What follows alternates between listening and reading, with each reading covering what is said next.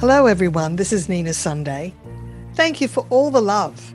The response to our publishing Charles Handy's conversation with Aidan McCullen, host of the Innovation Show podcast, has been astounding. The most listens in the first week than any other Managed Self Lead Others episode to date. I love it, and I'm thrilled you do too. This episode is part two, the second half of the conversation with Charles Handy, who is one of the most widely known and influential thinkers on management. In this episode, you'll hear Charles Handy share his model of the Shamrock organisation, the citizen organisation concept, the donut principle, the white stone story, and Aristotle's theory of eudaimonia or active happiness. A former professor at the London Business School, Charles Handy authored many books, with his most recent book titled The Second Curve. A big shout out to Aidan McCullen, who kindly gave us permission to publish his interview from last year. Now it's over to Aidan McCullen speaking with Charles Handy.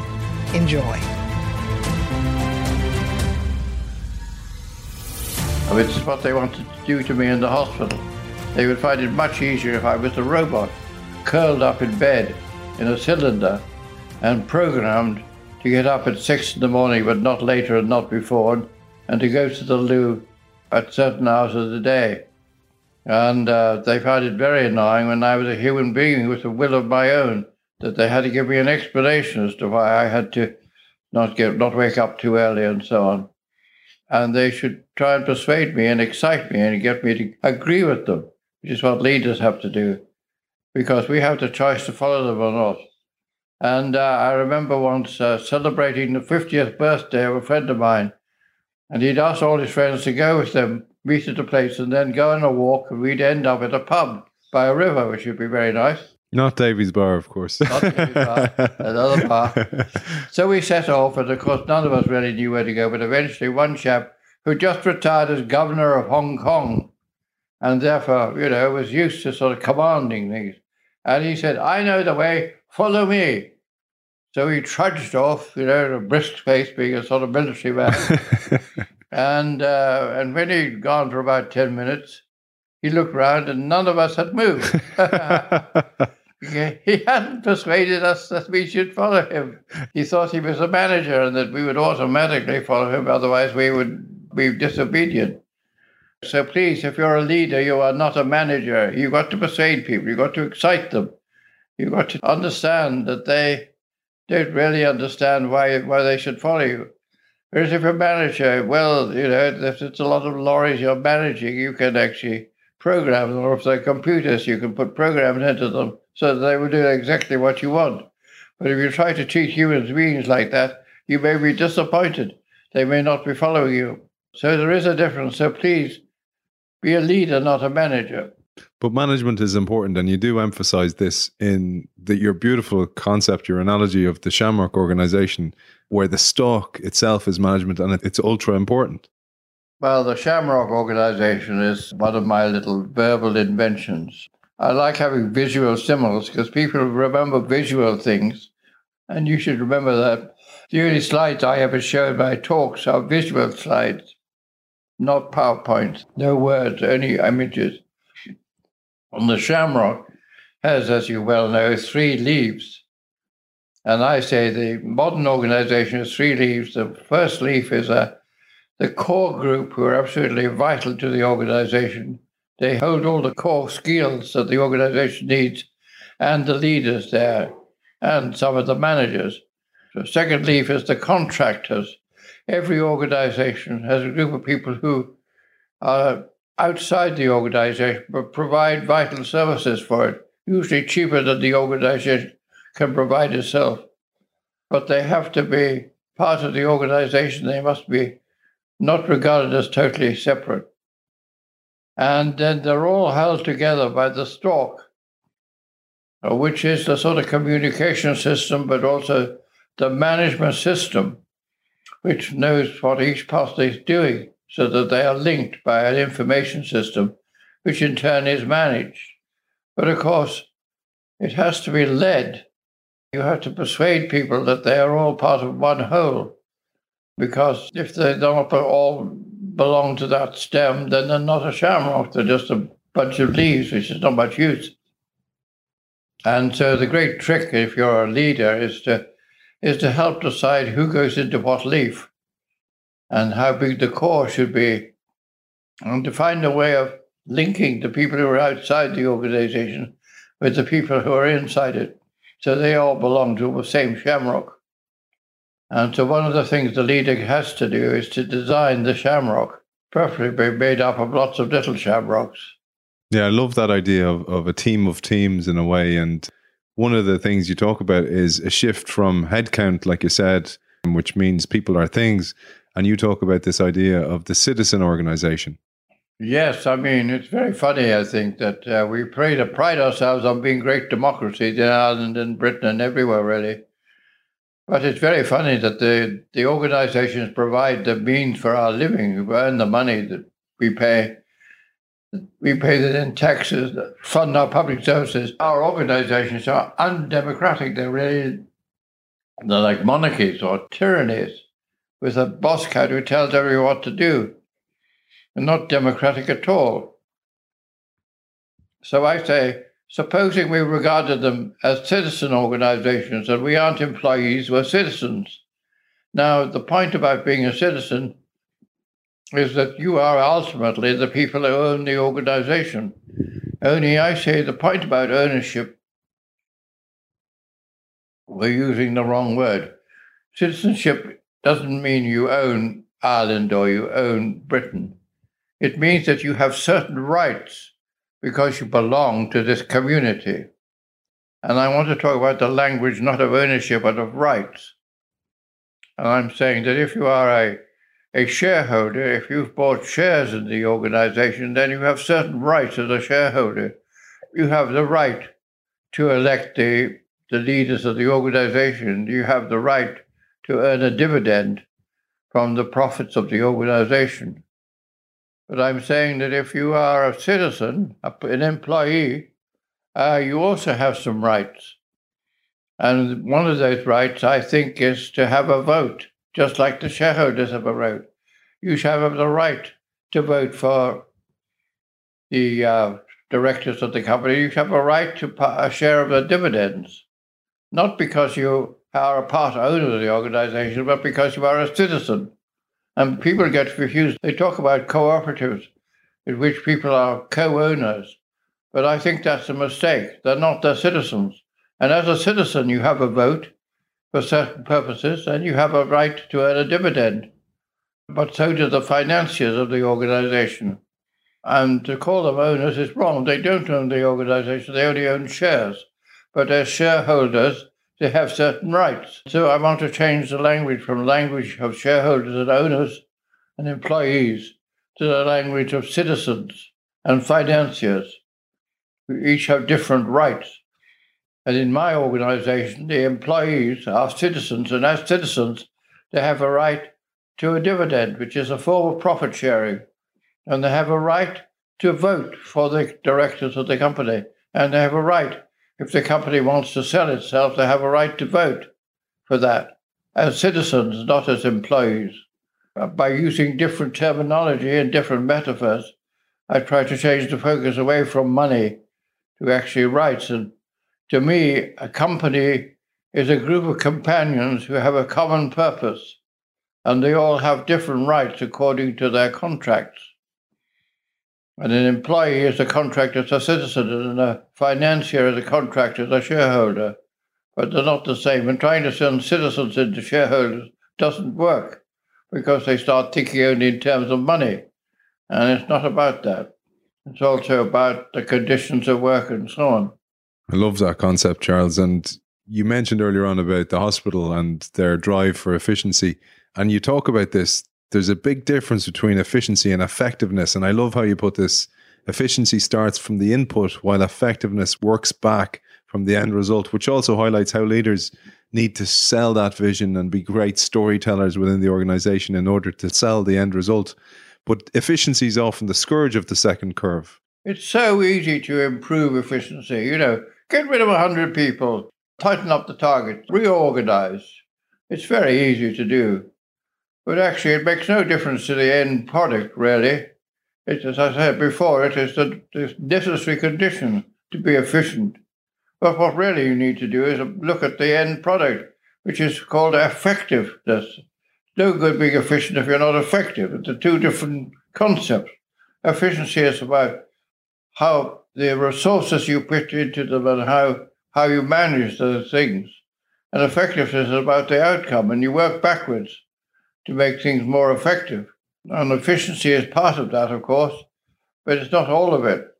A lot of it is knowing what it is you're trying to achieve. So I kept saying in the hospital, what you're trying to achieve is to make me more independent so I can manage my own life. And they said, no, no, no, no, no, we're not interested in that. We're trying to keep the cost down. I said, well, it's no good keeping the cost down if you don't cure me, don't help me to get better.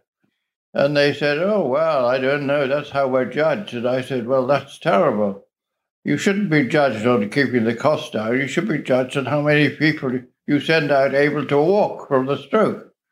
And I'd be delighted to help you with that. But they didn't like that very much and because their bosses were judging them on how they kept the costs down. Yeah. And I said quite often, in order to make your work more effective, you have to increase the costs. A little investment here maybe will make much better results. And uh, that's the right thing to do, even if it pushes up the costs. So please start with what you're trying to achieve and work backwards to what resources you need to do that and cutting those resources may often mean you don't achieve the results you want. Efficiency can be the curse of effectiveness. So bear that in mind. Start with what you're trying to achieve and never forget it, and find a way of measuring that, or at least observing it. And Charles, here you introduce another beautiful image, which is the idea of the donut shaped projects. One of my favorite images is the donut. I say I believe in the donut theory of organizations and management or leadership. And people look at me in amazement. And I say, well, don't worry, it's an English donut, it's the jam in the middle. So if it's an American donut, it's got a hole in the middle, and that's no good at all. But I said, every job that you think of has two overlapping circles. There's a core, the jam, and that's what you have to do, or you have failed. You know perfectly well it, what the core requirements is probably written down for you in the job description, but that's not the whole of your job. You think it isn't, but no, that's what you have to do. And if you don't do it, you've failed and you get sacked. But the job is bigger than that. There's a dough, there's a ring around the donut, a space. And that space is there to be filled. And actually, because you're actually doing the job, you're the best person to fill it, to use your imagination and your curiosity to fill the donut and improve on the bit in the middle, the jam in the middle, so that you fill the whole donut. If you try to do it as the boss, then you're what effectively you're making the whole donut be all jam, and then as you can imagine, that doesn't work very well. For instance, um, if you're a train driver, it, you've got an instruction. You've got to drive it at a certain speed so that you arrive at different stations at the scheduled time. And please make sure that you are on time because otherwise you will disappoint people. And it's no good arriving early, so don't use your initiative to arrive early. That doesn't work. You have to approve it in the right way. But actually, in the end, if you just confine yourself to doing the jam bit, the core bit, it gets very boring. You want to use your imagination. And if you don't leave space for that in the, know, the job donut, people will get very easily bored. I remember when I came back from Shell to head office, I had a very big sounding job. I was coordinator, regional marketing, Mediterranean region, excluding France which is always a bit difficult. and um, I had a long job description of all the things I had to do. And at the bottom it said, authorities, authority to initiate expenditure on your own account up to a maximum of £10. So that was my, my discretion. That was my space of the donut. Well, that wasn't enough to keep me happy, I have to tell you. So I discovered that they had forgotten that I had actually something called negative power. I could stop things even though I couldn't start things. So one day, my job was basically to take requests from the operating companies around the companies in Shell around the Mediterranean and forward them to the right department in head office to implement them.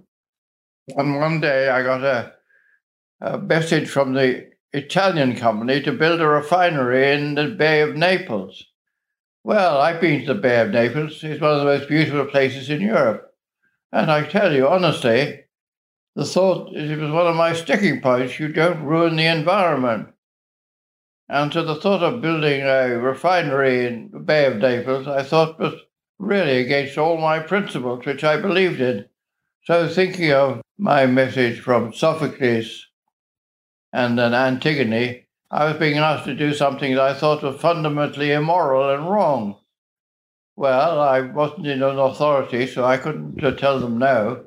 But what I could do was tear it up, which I did, and I threw it in the wastebasket. Of course, it didn't stop it because they assumed there was something wrong with the Italian postal system, and they sent more copies than they copied to lots of other people's. So in the end, I'm afraid to say, it got built, much to my annoyance. But I stopped it for about three weeks. So I was upholding my principles with my negative power. And the interesting thing about organizations is that no matter how lowly you are, you have negative power, even if you don't have positive power. So if you're the bus conductor and it's a wet day, you can stop people getting on. And uh, there's nothing they can do about it. And anybody who's low down in an organization can lock the door and stop you getting in. That's why you must make sure that even the lowest people in the organization believe in what the organization is doing because they have this negative power. I mean, the most important person in many ways is the receptionist in the outer office. They are the first people that the visitor sees when they come in, and they represent, they're an ambassador for the organization. And if they're rude or standoffish or unhelpful, then that's the opinion that people will immediately form of that organization. So you better make sure that your receptionist believes in what the organization does and is charming and courteous and polite and um, leaves a good impression. Because if they turn people away, you won't even get to see them and they leave with a very bad impression of your organization because they have negative power. So please, please, even if they have no positive power or authority in their doing it, make sure they're happy with what they're doing and believe in the organization. It's very, very important. And all that I learned actually from tearing up a proposal to build an oil refinery in the Bay of Naples. So you never know what you learn if you have curiosity. And it's always useful if you work out why. And please don't use your negative power because you'll have quite a lot of that. Charles, one last story I thought to share is you talk about self empowerment and self responsibility being so important in this world where it's more and more a DIY society. But one of the things you do to remind yourself of your values is you keep a white stone on the desk in your study. And I think it's a lovely lesson, and I think it's something we can all learn from. Well, yes. Um, you just reminded me that on front of my desk, I have a white stone. And why? Well, because one day I was reading the Bible, which I don't do as often as I should, I'm sure. But the book I like most is the Revel- Book of Revelations, which is very peculiar. It's a sort of magical book, and you can lose yourself into the images it comes up. And one verse says, "To one who, to the one who prevails, or let's say succeeds, the angel said, I will give a white stone, on which shall be written a name, a name that will be known only to the one who receives it." Now, that's a lovely image, and I don't know what was intended by St. John, who wrote the, the book Revelation, but I interpreted it in my own way that there is a there is a sort of ideal Charles Handy, that's me, inside me, who um, embodies all my values and my beliefs and my purposes in life, and so has my name written on it. Nobody else's name, just me. and I keep it on my desk just to remind me that I must be true to myself. And hopefully that's my better self, not my worst self. And so I sit there and look at it and I think, uh, well, what do I really believe in and what do I really want to achieve? And how am I going to, in some way, make the world just a little bit better? Not hugely better. I mean, I can't run the country, but I'd want to make sure that at least uh, what I do should contribute in some way to making somebody happier, somebody better, even if it's only my wife or my children, or just myself, actually. Let me, for goodness sake, when I die, I feel that I haven't wasted all the time I've had on this earth. Let me live up to my white zone and what is the best image of me. Well, you've certainly made me a lot happier. And there's a line I pulled as a kind of a closing comment from me, and perhaps it'll tee you up for your closing message for our audience today. The line I pulled that I absolutely love from the second curve is we need to challenge orthodoxy, dream a little, think unreasonably, and dare the impossible if we are going to have any chance of making the future work for us all, not just the favored few. I love that line, Charles. What about you? What about your closing line and your closing message to our audience in this world of rapid change? Always be hungry. Never leave the table satiated. In other words, have unachieved ambitions. Dream a bit. Don't take yourself too seriously. I'm very lucky at the moment. Part of the stroke results in my my right side of my brain, which is the creative bit, has been given free rein, I think. um, the, the boring bit of my brain, which makes my body work, is sort of tamed down, but my imagination is leaping away, and I have amazing dreams about five o'clock in the morning, which transport me all over the world, giving talks to strange people and doing strange things. I find that very exciting because it stimulates my imagination um, and makes me really think.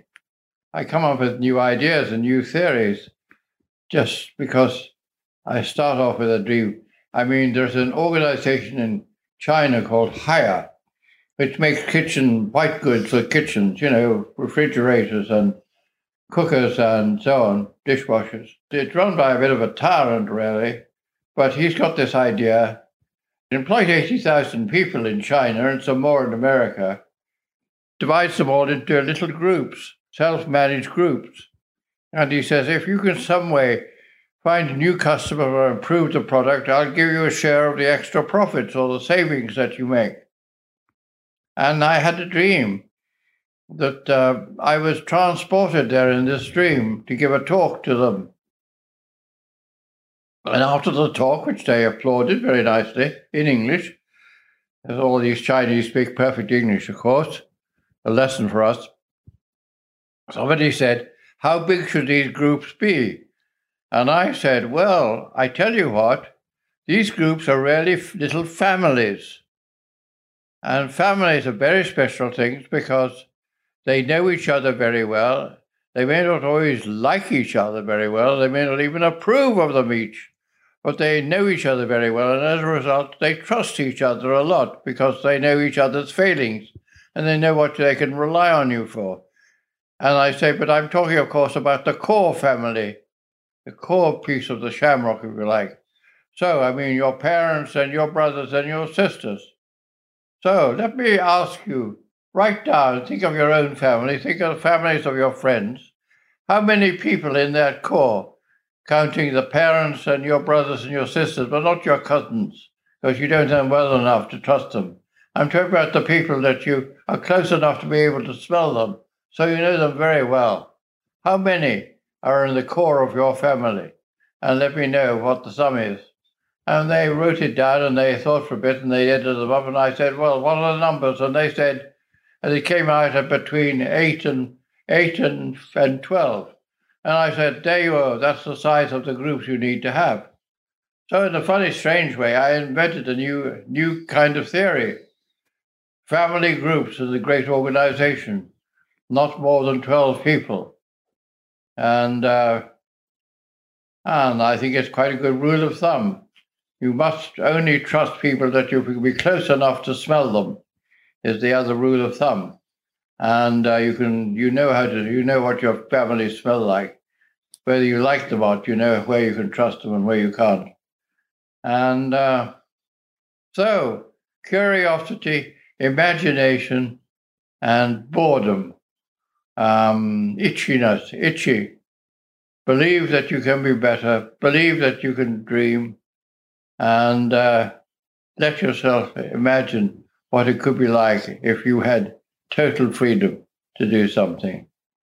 I mean, your life, your life is a very precious thing.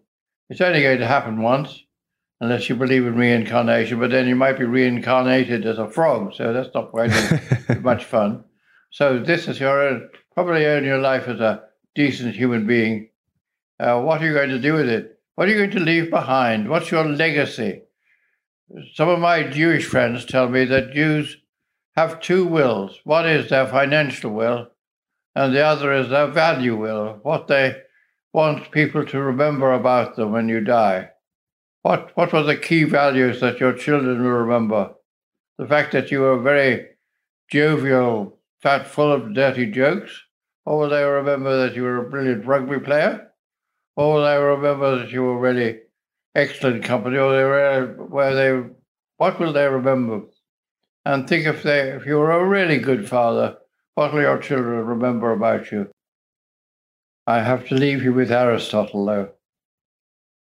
Aristotle was asked what the point of life was, and he said, eudaimonia, E U D A I M O N I A looks like eudaimonia, but it's eudaimonia. And when asked what it was, most people translated even then as happiness. But Aristotle was an activist. There he was a philosopher like me, you know, and loved asking difficult questions. He was a, he believed happiness was active happiness, what he called self-fulfillment. I translate that as saying doing your best at what you're best at for the good of others. Doing your best at what you're best at for the good of others. Now, philosophers like me are very irritating people. When they give you an answer, it turns out to be another question. So, Aristotle's answer, as I translated, is a question because only you know what you're best at. And only you know how to do your best at what you're best at and only you knew you know how that can help others in some way. But that is what your life is about. Happiness of an active sort.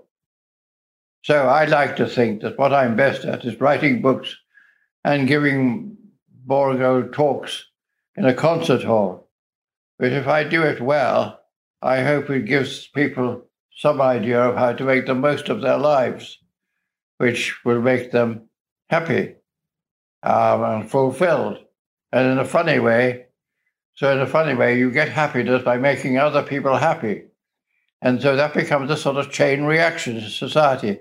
If every, everybody wants to be happy, goes around making other people happy or doing what they believe to be their best people, then suddenly you have a wonderful society which sort of glows in the dark with everybody helping everybody else to make the most of themselves with their white stones.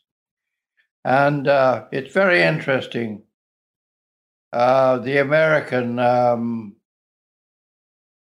code, you know, as a preface to the Constitution, that the aim of the American state, life, liberty, and the pursuit of happiness. And it was written by Thomas Jefferson, who was a follower of Aristotle. And in the Library of Congress, his copy of Aristotle in ancient Greek is covered with his notes, and he underlines this passage life, liberty, and the pursuit of happiness. Now, he didn't guarantee them happiness, he guaranteed the pursuit of happiness. By that, he meant the chance to fulfill the best of themselves. In other words, proper education, the chance to be what they are best of themselves. Life, liberty, and the pursuit of happiness, not happiness. That's what he wants the American Constitution to deliver. And that's what I think every organization should aim at. Every organization in its own purposes should try to to try to full to make the most of its assets to make other people benefit. If it's only the customers, that's fine. Perhaps it should be the employees as well, the citizens. I mean, I think the ideal organizations makes allows its organizations life, liberty, and citizenship, and the ability, the pursuit of happiness, the ability to find the best of themselves and pass it on to others. So that's Aristotle. And he walks beside me in my head. Do your best at what you're best at for the good of others in some way. And the one makes them happy. And then they'll make other people happy, and the whole world will grow. So good luck. And thank you very much. Thank you so much. Thank you, Charles. Charles Handy, author of The Second Curve Thoughts on Reinventing Society. It's been an absolute pleasure joining you here in your house in London. And I look forward to talking about your next book and many more dreams that will be written in that book, I'm sure, to come. Thank you so much for joining us. Well, thank you very much. I loved your questions. I surprised myself with some of my answers, but that's very good. That's very good. Surprise yourself. I'm sure you will. And uh, have a great life. Thank you, Charles Handy, author of The Second Curve, and thank you too to Aidan McCullen for sharing this conversation with my listeners from his podcast, The Innovation Show. I feel confident you'll agree with me that we all should still pay attention to Charles Handy's quiet wisdom. Until next time, bye for now. This podcast is a part of the C Suite Radio Network. For more top business podcasts, visit c-suiteradio.com.